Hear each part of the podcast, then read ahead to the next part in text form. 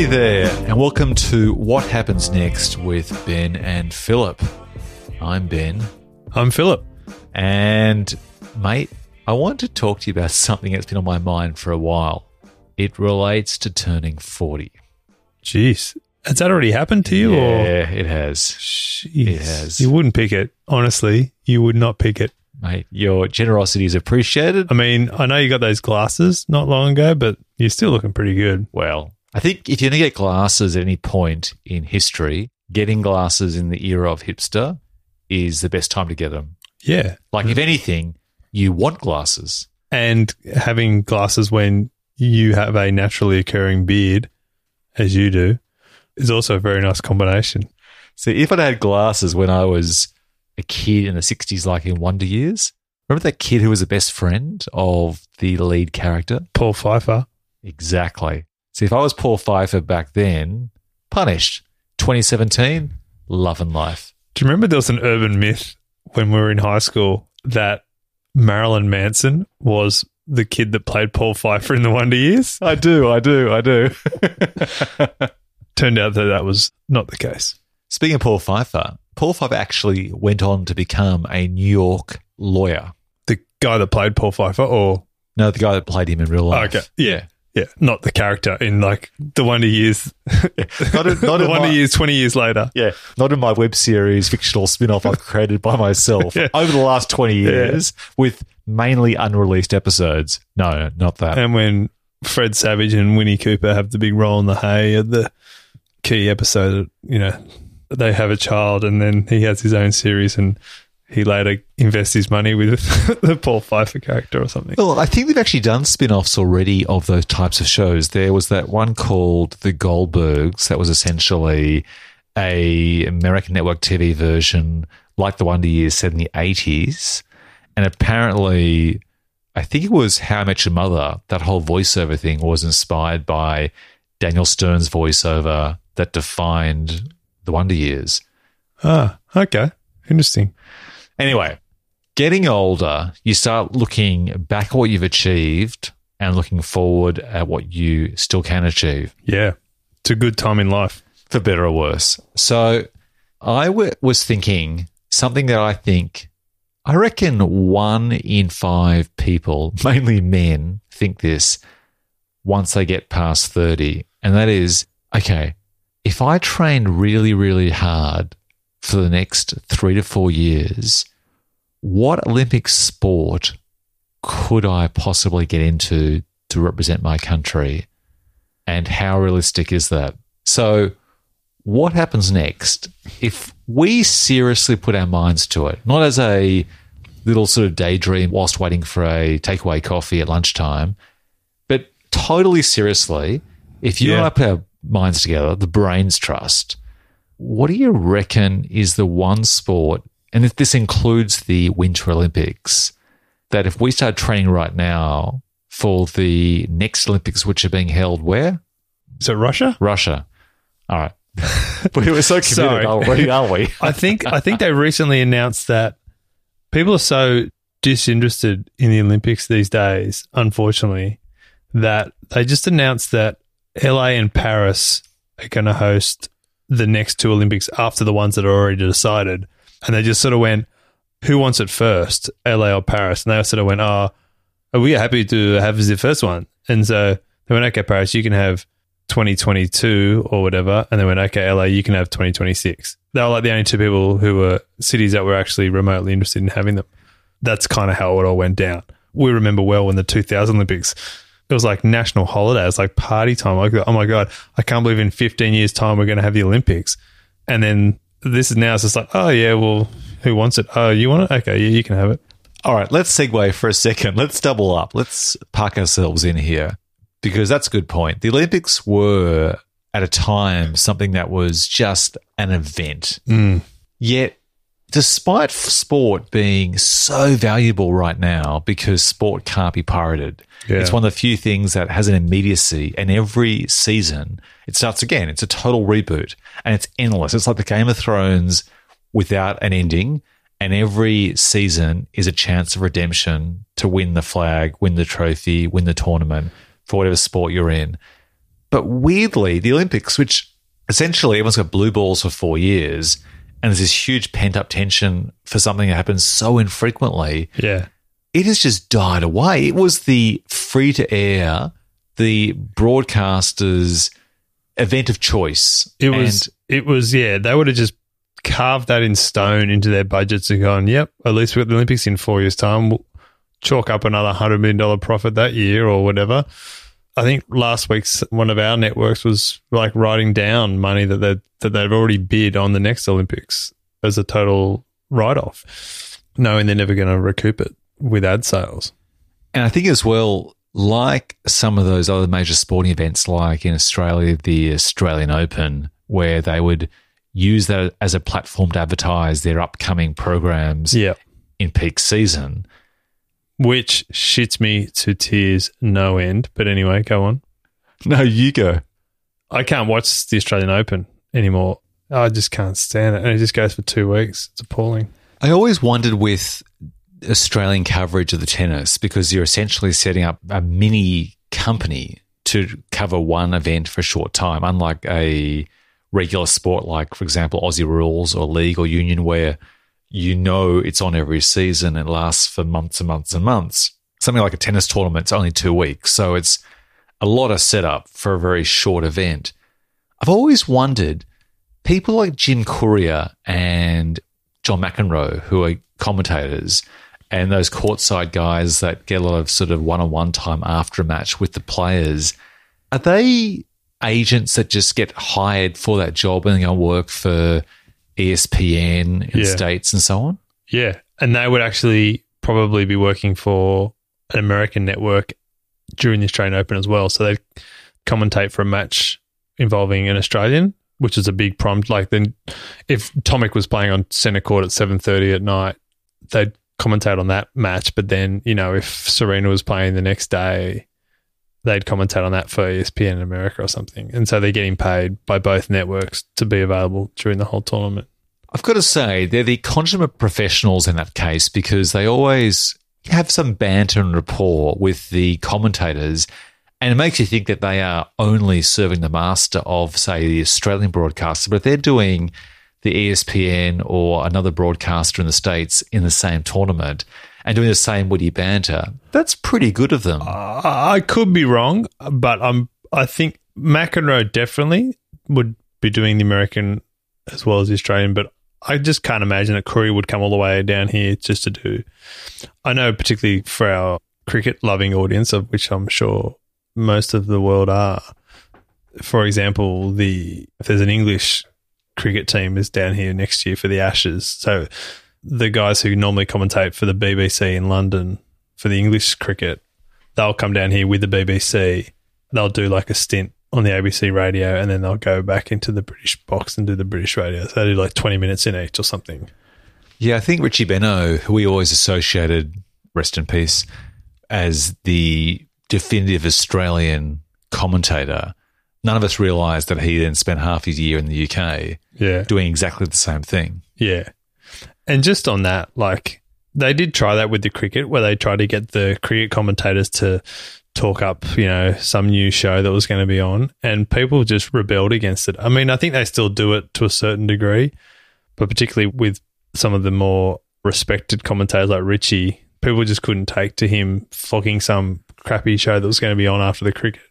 I think it also comes down to the reputation of the commentator and their age. If Yeah. you had someone like Richie Benaud reading a plug for, say, The Bachelor or something, or Restaurant Rules, he would sound like the guy in the orange jumpsuit about to be beheaded reading from the, you know, auto cue Yeah. on some sort of terrorist video. It would sound so forced and often did sound forced. Was when the younger guys like Slates, Slater, or Michael Clarke and those types of guys, at least they were of a two generations below who were probably closer to the demographic and they probably they probably would watch the block or some flog of a show like that.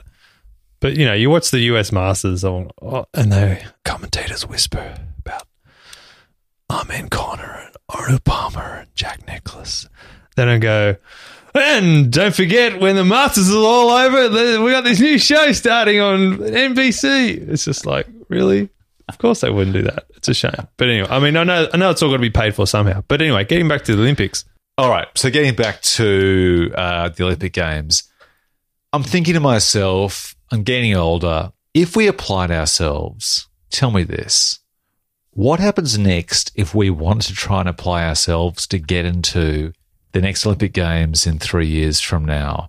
What sports do you reckon us middle aged characters could get into?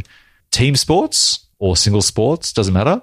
I'd prefer to say summer games because there's more prestige with the summer games, but you know, cool runnings, those crazy Jamaicans who've gone to the bobsled in the winter games gives validity to a winter games gold medal. So we can go for those as well.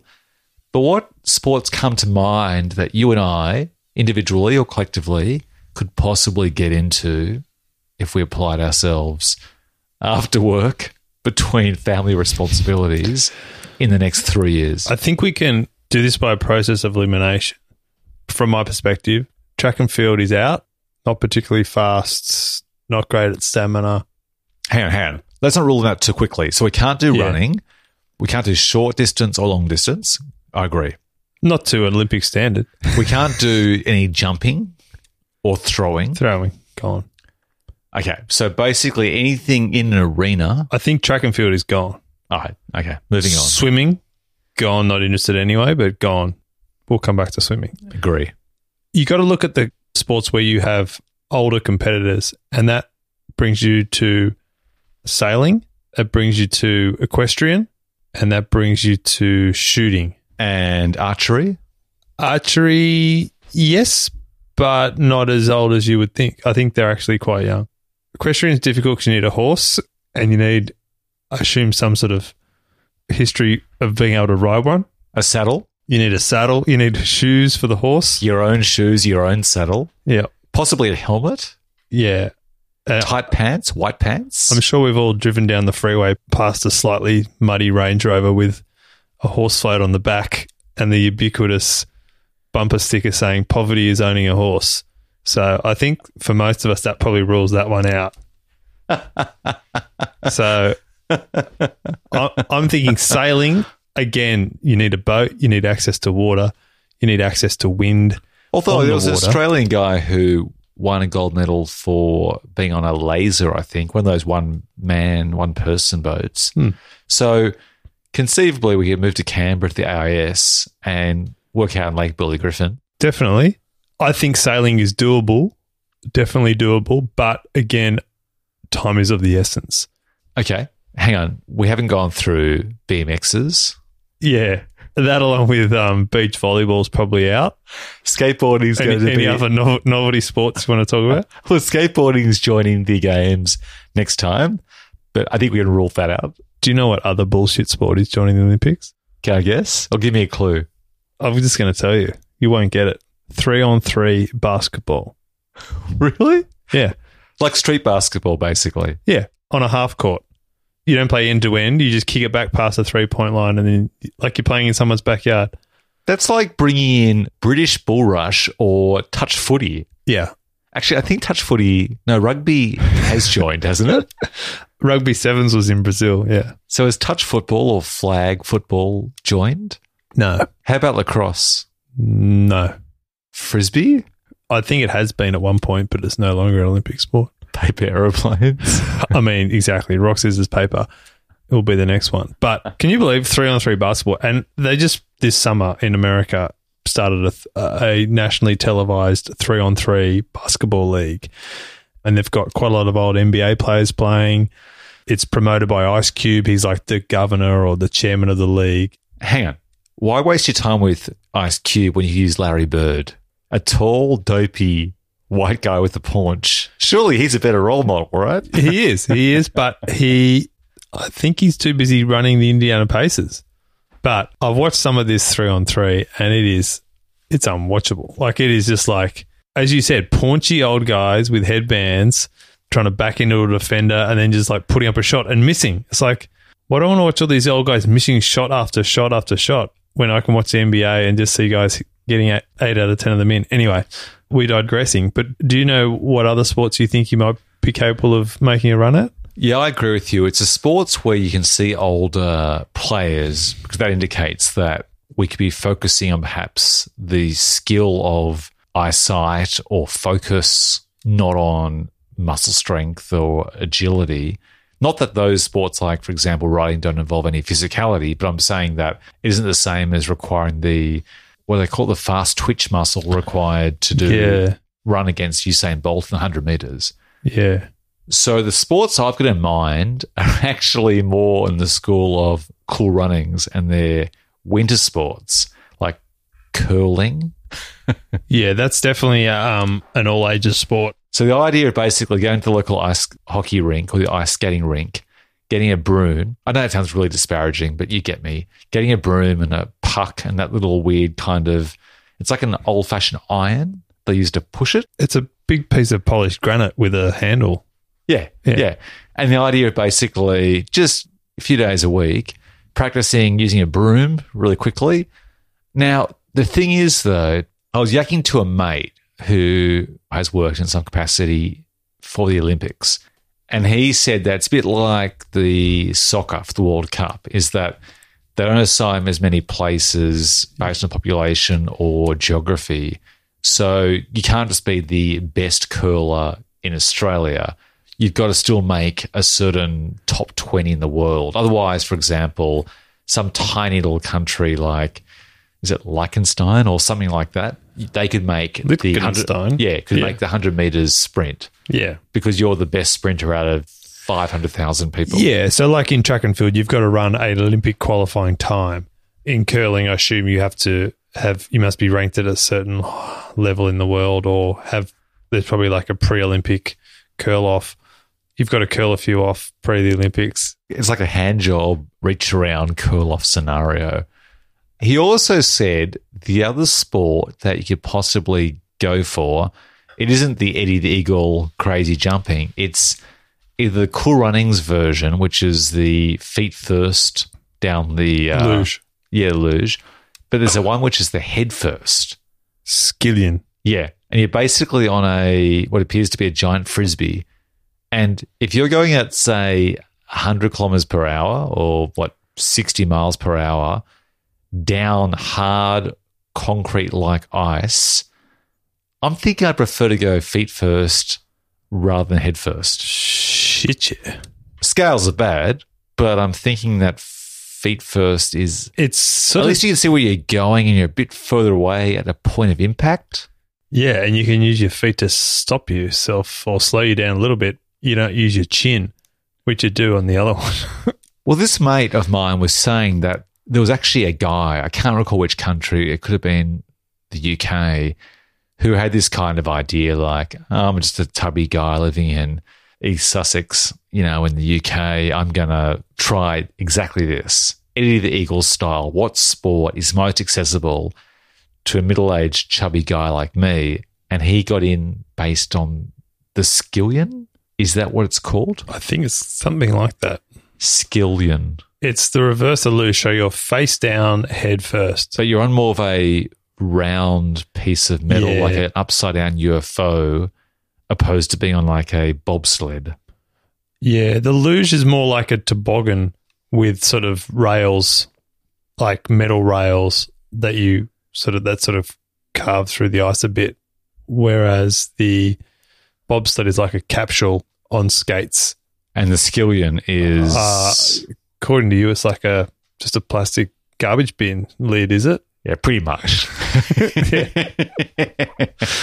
Either way, you need some big kahunas, I reckon. well, I said to him, "Look, I have this recollection I've seen over the decades, people playing bowls, and I know that every sport is competitive. I know there are experts in it." And I always recall these guys who are the young whippersnappers. And when I say young and whippersnapper, I mean someone who's only half bald in their 40s, who's up against the 60 plus year olds in bowls. And I thought, oh, okay, maybe bowls. I mean, for fuck's sake, that's a sport that involves kneeling and gently rolling. I know there's the aiming and feeling the weight of the bowl in your hand, yada, yada. But I thought with enough application, maybe we could do that. But my memory is totally flawed. Is that apparently bowls are only part of the Commonwealth Games. Yep. So weirdly, it's more popular than BMXing, and I would have thought more people who play bowls are more likely as an older demographic to watch the Olympic Games with bowling than BMXing or skateboarding. But weirdly, those quote trendy unquote, what do you call them? You know, I'm even trying to find my words. Those um, high risk kind of street sports have X- more credibility. X Games sort of style. exactly X Games stuff have more credibility with the Olympic Committee than the old fogey stuff. How about netball? Netball isn't part of the Olympic Games. Nah, so so bowls and bowls and netball are yeah they're Commonwealth sports, so they're bit West Indies, South Africa, New Zealand, Australia, England. That's about it, really. So it's kind of like cricket. So that's weird because I would have thought bowls could be a sport that's accessible like soccer, but for the old demographic. But maybe is that why all the Americans play ten pin bowling? exactly. There's no lawn bowls in America, and that and I think that goes a long way to why there's no lawn bowls in the Olympics. That makes sense because every single sitcom I've watched over the years or some sort of broadcast drama, no one ever plays bowls. They might go 10 pin bowling, but never bowls. Like Homer Simpson, for example, would do 10 pin bowling And then your European winter sport version of bowling is curling. because it's ice, not grass. Yep. So that brings us back to summer games. I'm thinking I'm thinking shooting. I mean, don't drink too much coffee, ease off the booze, keep a steady nerve, hold your hand still, squeeze the trigger. How hard can it be? I know. If you to breathe out while you squeeze the trigger. Yeah. And also, in your other hand, maybe consider like just gently rubbing your dog tags in one hand, like Rambo. yeah. Okay. Still, how hard could it be? With enough training. I feel more comfortable in doing that, but not the one where they shoot the clay pigeon. No, so it'd be the still the non-moving target one Yeah. with a pistol. Yeah. Pistol that- shooting with either a rifle. And they have those glasses where they've got like a flap down over one Yeah. eye. They don't have to squint one eye. They give you a they give you a hand. Actually, what they do, they have a cap, and on the peak of the cap, there's like a flap hanging down that sort of blocks out everything but the target. That's it, isn't it? Something Yeah, like- that's the Ian Thorpe of the long sort of ankle to the uh, wrist swimming suit. It's the cheat. It's the people who can't quite squint. yeah. They've got the little uh, kind of Captain Sparrow pirate patch. there are actually two sets of world records for shooting. One with the flap, so that's got the asterisk next to it, the flap, and then there's non-flap, which is for the purists. Yeah, I'd probably be a, a flappy. you take whatever assistance you can get. Yeah, totally. Coming in cold at the age of forty. Hey, speaking of which, uh, segue man, did you hear about the, the sniper recently? I think it was in Iraq, wasn't it? Although I'm, it could have been somewhere else, which sounds incredibly ignorant. I think he's British, and he set the world record almost by an extra thirty percent by killing a guy from like two point six kilometers away, which was so far that you have to not only account for wind but the curvature of the earth. For some reason, that rings a bell, and I've got a feeling he was Canadian. Yeah, I think you're right. I'll look it up. Okay. And his name wasn't Mark Wahlberg, for those of you who are fans of the great movie Shooter from 2007. Or the other Mark Wahlberg war film where he got stranded as a sniper on Three a hill. Kings. No, no. Actually, he's been quite a few war movies. I'm talking about shoot, the sh- Shooter. he had this shooter, which is also now a Ryan Phillippe TV show. Yeah, that's even better. But there was also that movie he was in where the four of them, based on true life story, were kind of dug out on a cliffside. oh, I haven't seen that. Really? I thought I'd seen all of Mark's work. No, no. I'll find that in a sec. Have you seen Transformers? Uh, unfortunately, yes. Okay. The first one. You're not Is it- missing much. Is that the one with, hang on, is that the one with Shia LaBeouf? Yeah. Is he in the Shia LaBeouf one? Do you LaBeouf or LaBeouf? Shia LaBeouf, I think. Hey, I'll get you the world record for the snipers. So the Canadian sniper Was shatters the world record Yeah. back in June 2017. What do you guess was the distance he shot at? Apparently, it was a head kill shot, taking out the 2.4 kilometers, but how did his spotter or No, whatever? it wasn't. Get this. It was 3.45, three and a half fucking kilometers. And the bullet took 10 seconds to reach its target. And the preceding record was similar to what you said, which was by a Brit who shot a, a Taliban gunner in 2009. That was almost 2.5 kilometers away. So this guy broke the record by a kilometer. How was it a confirmed headshot? Did the spotter or whatever his assistant's name is, who gives him the wind direction and everything, did he have it through some sort of telescope or something? Yes, they always have the person who The does the measurements, Yeah. provides the wind and Yeah. whatever, which is kind of a bit unfair because based on that, isn't the guy pulling the trigger just breathing out slowly and squeezing? If the other guy is the one saying wind this, earth curvature that. It's really a team effort. Yeah, I mean, I suppose a sniper basically then has to adjust accordingly and use his own intuition or perspective and take that into consideration. It's like a, a rally driver with a co-driver telling him what the next corner is and what gear to take it at and what the degree of apex or whatever it is on the corner and A very sophisticated use of the word apex. yeah So back to our games. I'm looking at curling, I think. yeah summer games i think track and field's gone swimming gone team sports so you got under 23 soccer slash football volleyball european handball weightlifting boxing judo karate all those ones. Fencing maybe? Probably not. You need pretty quick reflexes and as you get older they die off. Gymnastics definitely not. Boxing no and what are you left with? It's those sort of random outdoor sports that you never really see. Oh, sorry, cycling. So you got velodrome and r- the road cycling. No. Shall I read them out to you and you can just rule them out really quickly? Diving, Definitely not. marathon swimming, Mm, No. swimming, No. synchronized swimming, No. water polo, No. three on three basketball, regular basketball, Told you. canoe, kayak, canoe, kayak, BMX, BMX, mountain biking, road cycling, track cycling, artistic, rhythmic, or trampoline. No, no, no. Trampoline. Is that an Olympic sport? Yep. Maybe, I, tra- wish maybe, I'd known that when I was five. maybe trampoline. Maybe trampoline. We're not going back to when you were five. Volleyball. I did trampoline without that soft cock padding on the side. exactly. I was like real deal. No wonder we're not going to have any bloody gold medals in 20 years' time because no kids have proper trampolines anymore. They've all got those big nets around them. Exactly. That's right. Harden up. Volleyball, indoor and outdoor, as in beach. No. Equestrian, dressage, eventing, and jumping. I think dressage. I reckon it's doable I think because it's all about the horse. the horse. And if like we get a horse to like cross its legs in a seductive, flirtatious manner, and we can kind of hoist our head high and angle our spine. I could be wrong, but I think generally you don't just enter the dressage. You don't just go to the Olympics for dressage and that's it.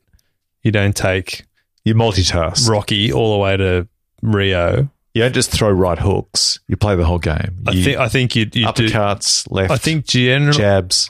I could stand corrected here, but I think that generally your jumpers also do your dressage. Okay. So you've got to be. A, I think if dressage is a one-off, if we could get in, if we got just the best horse that was all pre-trained, and all we have to do is say, "Giddy up, boy," All right. or "Whoa, whoa," something like that, and then I think we could. I think we could probably do it with a bit of training. Freestyle wrestling, Greco-Roman West wrestling, No thanks.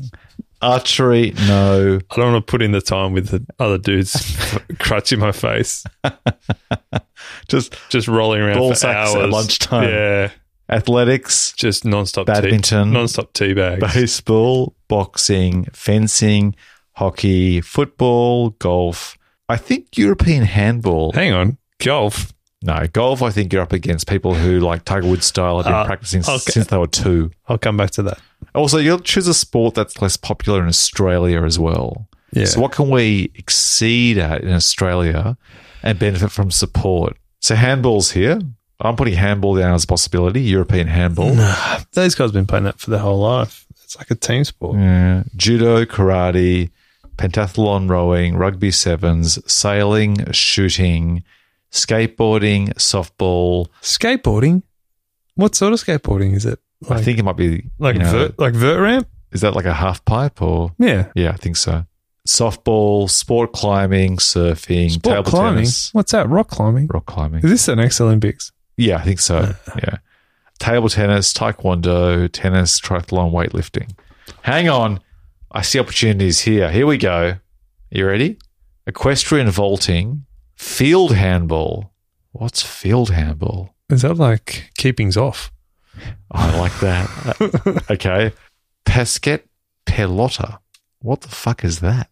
Where are the next Olympics? There must be some sort of local sport. Yeah. Croquet? Croquet. Okay, croquet. That's doable. Okay, croquet we could do. That is definitely doable. Okay, so we've got croquet, dressage, and That's going to be a one off, though. For- shooting.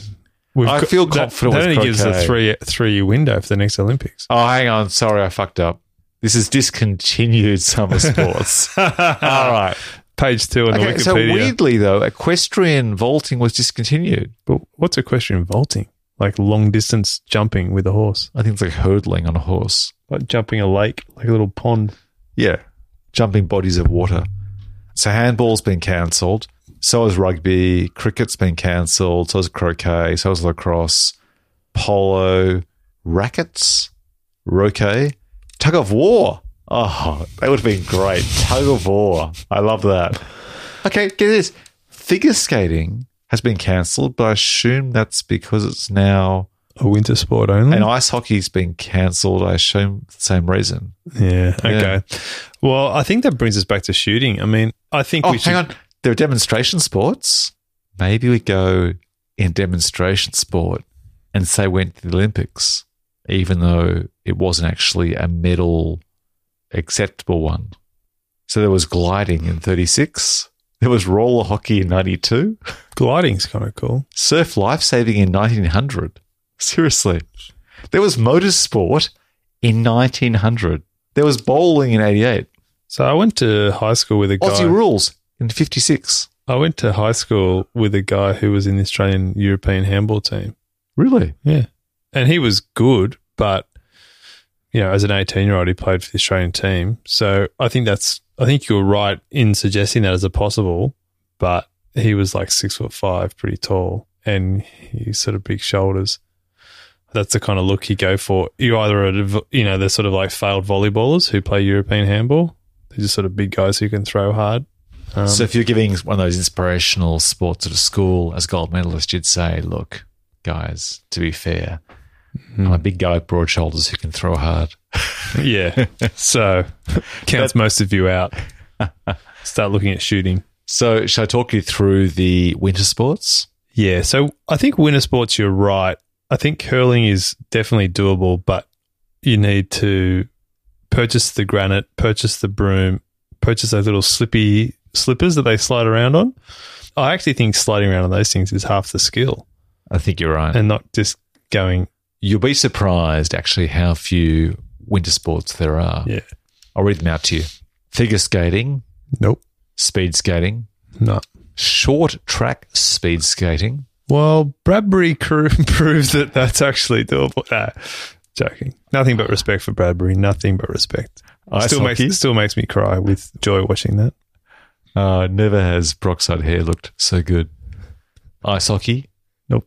curling, maybe. Maybe Cross country skiing, no. Those guys are freaks. alpine skiing, Same. Nordic combined. Is that basically where you do cross country skiing and shooting? That's a weird Uh, I think that's the biathlon. Who ever thought of that combination? Like, let's do shooting and cross country skiing. It's an odd thing. It's almost a primal sport, Yeah. which is like, let's go skiing for food and kill and shoot a moose or an elk Yeah. and then ski back with its carcass Yeah. over its over our shoulders. Let's have a sport that improves our ability to survive by practicing it. the hunter and gatherers sports of the winter games. But I love it because, you know, you're skiing your heart out. You got frozen saliva dripping down your face. And then they go, okay, stop, lie down on the ground, get your heart rate under control and shoot at some little target. Squeeze the trigger, yeah. Yeah. Snowboarding, biathlon, Yep. That's what we're just luge, It's doable. bobsleigh, No, need big quads. and last one was They call it skeleton. Skeleton. What did I say? Skill, skillion. Skillion, yeah. Yeah, skeleton. skeleton. Yeah. Okay, my bad. And discontinued sports, which is one. It was called the biathlon or military patrol, which does actually sound a bit like the shooting and Skiing, skiing, doesn't it? That's a biathlon. Nah, Well, it's been canned. No, surely not. Apparently so. As you said, the the sports are few, but there are a few disciplines within those sports. I mean, you've got different lengths in the skating and, and skiing disciplines, obviously, and the oh, have, did you put aerial skiing down there? Because freestyle aerial, whatever they call it, mogul skiing. Oh, I just says skiing, I suppose. Yeah, freestyle skiing. Yeah, those guys are barely skiers. They're just basically gymnasts who are put onto skis. But obviously, big respect to them. They do some amazing things. But um, I think they're our best bet's curling. So I got shooting, curling, and I think that brings us to the Paralympics, where we could be. You would basically what get deliberately get yourself in a chainsaw accident to qualify. There are easy ways. So there's the Oh, mate, Bike- no, don't. there's the bike riding for the for the blind, where you are on a tandem oh, bike. Oh, okay. Sorry, I thought you were going to be really inappropriate there. Okay, so you'd be the support, the Yeah, so you're the, the- team member. You're the eyes for the blind person on the tandem bike, Oh yeah, yep. or you are the eyes for the blind skier in the Winter Paralympics. So you're sort of telling them where to turn and you're skiing. I think they ski down in front of them and say left, right, left, right, or something. This is going to sound really inappropriate, but wouldn't it be even easier than curling? Is being the seeing team member in the curling? Yeah, I don't know if they've got a. so just got to say, yep, let it go now. no, but if you were to wear those moccasins still and try and stand upright, Yeah, that's, as I said, that is, I'm not joking. I reckon that's half the skill of curling. It's not falling over. yeah, yeah. on those little slippers. But, you know, what happens next for the Olympics, I think, you know, tough times. I think they're going to struggle to get the TV rights. I think networks aren't going to pay as big big money as they used to. You just have to look at Sochi, what a disaster that was for the Winter Olympics, and Rio wasn't really ever properly finished. I don't think it was a bit of a disaster, and now all these for a country which has such disparity between the wealthy and the poor people, they looked at it and going, "Why are we spending all this money when we don't have enough to eat?" And then less than a year later, they just got like ghost towns where these multi-billion-dollar stadiums were thrown up in a few years ago. Oh, it's- Oh, there are multiple collages online or YouTube videos which are basically just documenting these white elephants of stadiums that have just been abandoned, like in hmm. Greece and Russia. Hmm. These multi million dollar Yep. stadiums. Like, it's embarrassing. They're Yeah. just like, it's like a scene out of a zombie film Yep. or out of that Will Smith film, I Am Legend. Like, totally and utterly abandoned. And, and also, not like, not even Eastern European cities that don't have as much money, or in this case, Rio, but European, Western European cities, like in Greece, for example, like the Athens Games, the photographs that document where, like, how the um, the various watercourse sports ended up and the tennis courts, like, it's a really sad sight. and I think that a lot of countries will be reluctant to bid for them purely from an economic point of view. There'll still be a little bit of prestige and whatnot, but I think a lot of it is the glamour of it has has, has died off a bit. It's definitely tainted, and I think the the way the whole Paris and LA awarding of the games went down was very sort of lackadaisical. And I also think that we're united in this world now in different ways. Like, for example, social media has united people. Modern communications, digital technology has united the world in different ways. Back in the day when you tune into the 4x3 CRT TV and you'd see this opening ceremony by a unique culture and you would feel like the world has come together in a moment of peace despite war or financial hardship or crippling droughts in Sudan or somewhere. That stuff we kind of see almost on a minute by minute basis through Twitter or the news to- today. And the idea of coming together every four years as the world, I don't think is as important because we kind of do that daily now. Yeah, and I think that's right. And also the just from a pure sort of sport broadcasting level, there's so much amazing content available all year round in high definition, high level sports, on demand, all the great top football leagues of the world, or the great American sports leagues, for example, that have great content all the time on demand. You can watch all that. Why would you tune in at some obscure time at three in the morning to watch an Australian go around in the you know the ro- the road race of the cycling for four hours? Well, that's the other elephant in the room is that sport in the current climate is fantastic because it's piracy proof in that it has an immediacy to it. But the games are being played in northern southern hemispheres, so you're automatically ruling out half the world above or below the equator, and then half the world on the other side vertically, which means it doesn't actually become a accessible sport. It's like if you're a football soccer tragic in Australia trying to watch the Premier League in the UK, you've got to be pretty freaking committed to get up at two, three in the morning to watch Arsenal play or Man U. Yeah. And the games are the same. It's like unless it's being played in your time zone. Yeah. And isn't that the whole problem with the US, for example? Like if the games aren't being played in the time zone that suits the biggest, wealthiest Western country in the world, then suddenly they lose a lot of their sheen Yep. Or shine. I think the Soccer World Cup is a better investment if your country's in it because you're committed to three games in the group stages. So I think when we made the World Cup back in Germany, the, the Croatia game I think started at four thirty in the morning, and I'm sure you weren't. You and I weren't alone in meeting a bunch of friends at a pub at four o'clock in the morning to watch that game before work, And that was perfect or because staying up all night.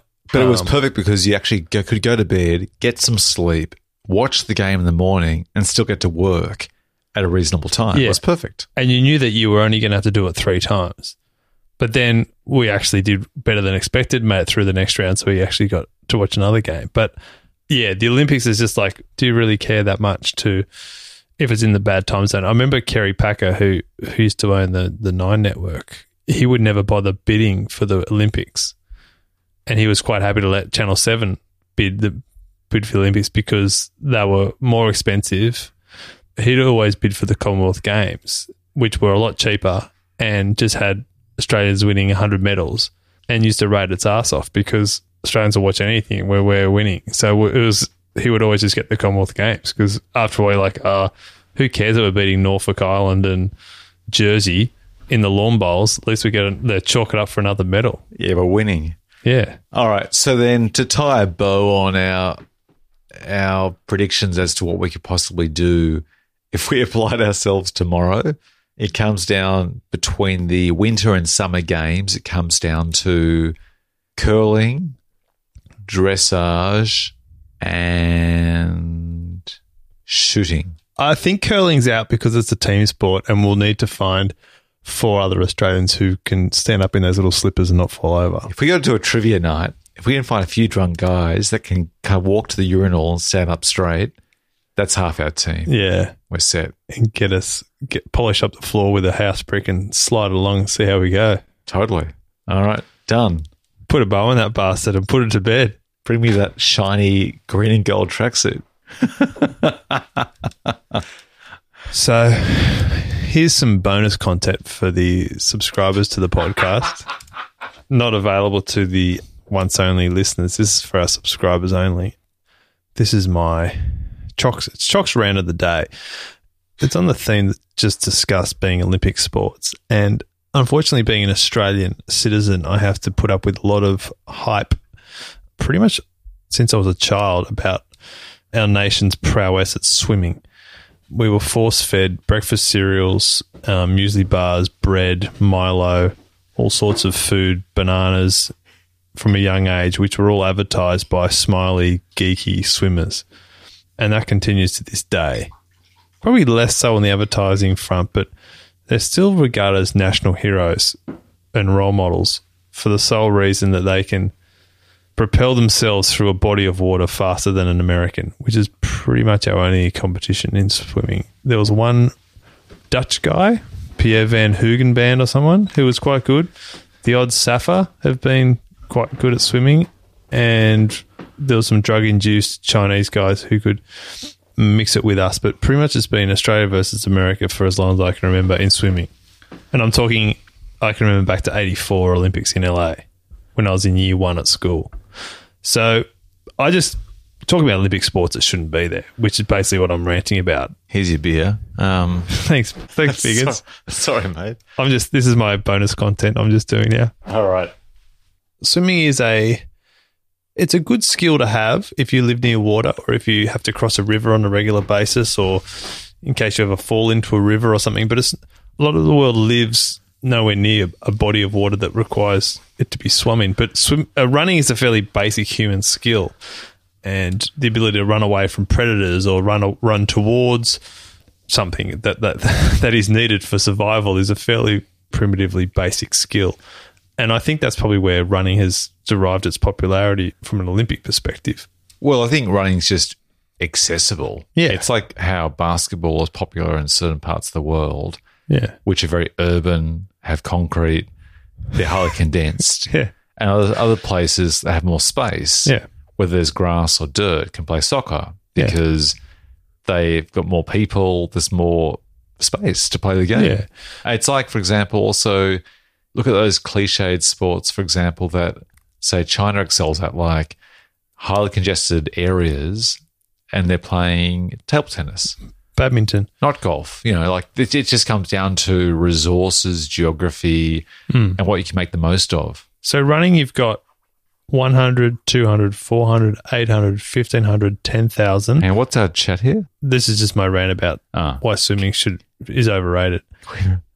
oh, hang on. 100. hang on, hang on, really? Yeah. 100. Is, it, is this a thing? This is bonus content.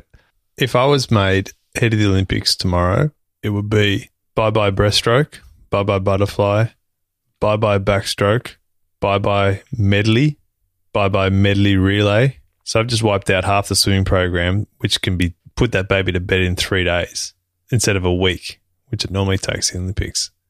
Because, correct me if I'm wrong, Olympics is all about faster, further, stronger, higher, or something like that oh, not- so you're saying that fastest going backwards, fastest doing some goofy thing with your arms, fastest doing some very awkward, but which is much more slower than the other way of doing it.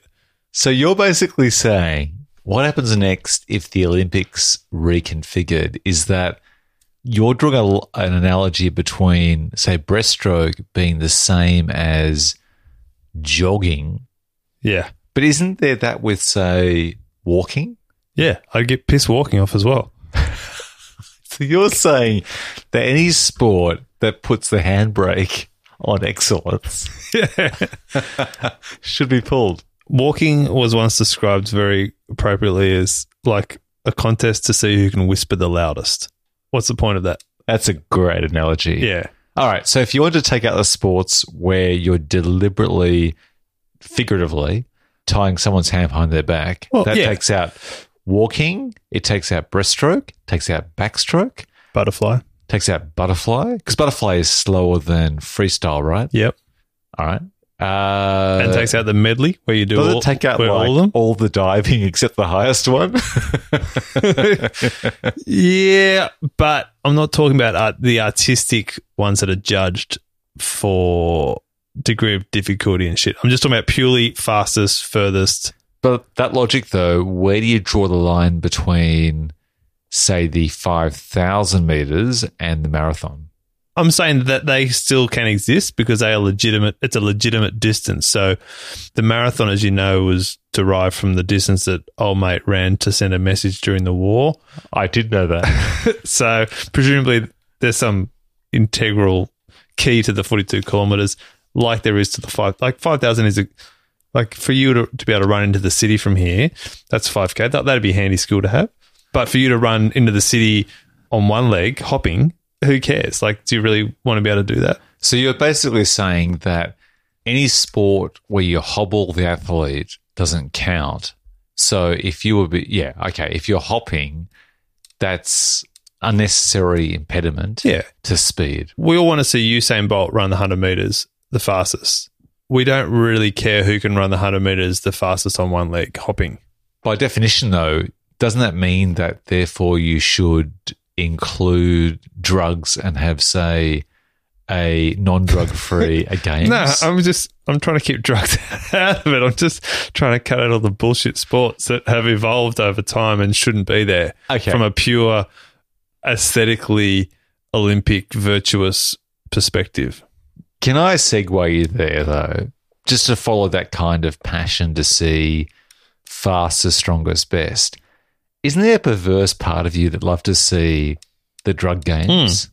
Where basically I, you, I think there should be. So what happens next? If you legalized anabolic steroids and various enhancements, right? If you put your Lance Armstrongs, your Ben Johnsons, one and two sprinters in a game which allows drugs, so people have a window. What you're basically saying is it's like the difference between amateur boxing and professional boxing. You're saying in this world over here, you can go crazy and inject or inhale or swallow whatever you want.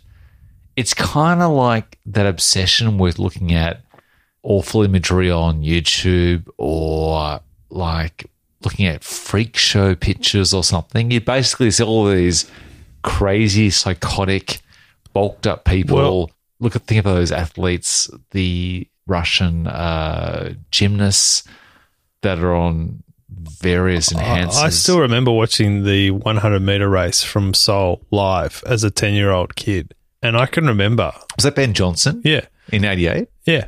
And I can still remember him on the blocks just with the red eyes. crouched down. His eyes were red. His shoulders were massive. It was his traps, wasn't it? His, Huge his traps, his traps were massive. And Lewis was a taller, leaner guy anyway, but Johnson just looked like an absolute beast. And this was sort of 88 pre. I mean, we'd had all the sort of East German stuff and the Russian stuff was probably around then as well, but it was more, you know, you hadn't sort of seen the really big footballers, the really big baseballers. we hadn't seen that get now. muscle definition No. as the norm. Like, Yeah. you'd see all these like you know Anglo white sprinters that had sort of like a tiny bit of bicep and shoulder shape, Yeah. but didn't look that dissimilar to us. Yeah. And if you look back at say footage of Carl Lewis now, you can see like the line in his thigh, but there's not like overwhelming definition in his Yeah. arms and so Yeah. on. And I remember Johnson was just a ball of trembling muscle, like Yeah, and and like a wound up toy. and he won it by a lap. Like he beat Lewis by five meters. Like it was over. And he raised his hand like about five meters out too, Yeah. from the finish line. Yeah, yeah. Like it was dominant. And I'm not sure. Like Usain Bolt's run faster than that, and whether or not he's clean or not, or he's just got better drugs, I don't know. But just on your drug point, I think that if you made it a free for all, the sprinters wouldn't get that much quicker than they're going now. I don't reckon. I reckon they might get to high 9.7s or 9.7 mid or 9.7 flat. I just don't.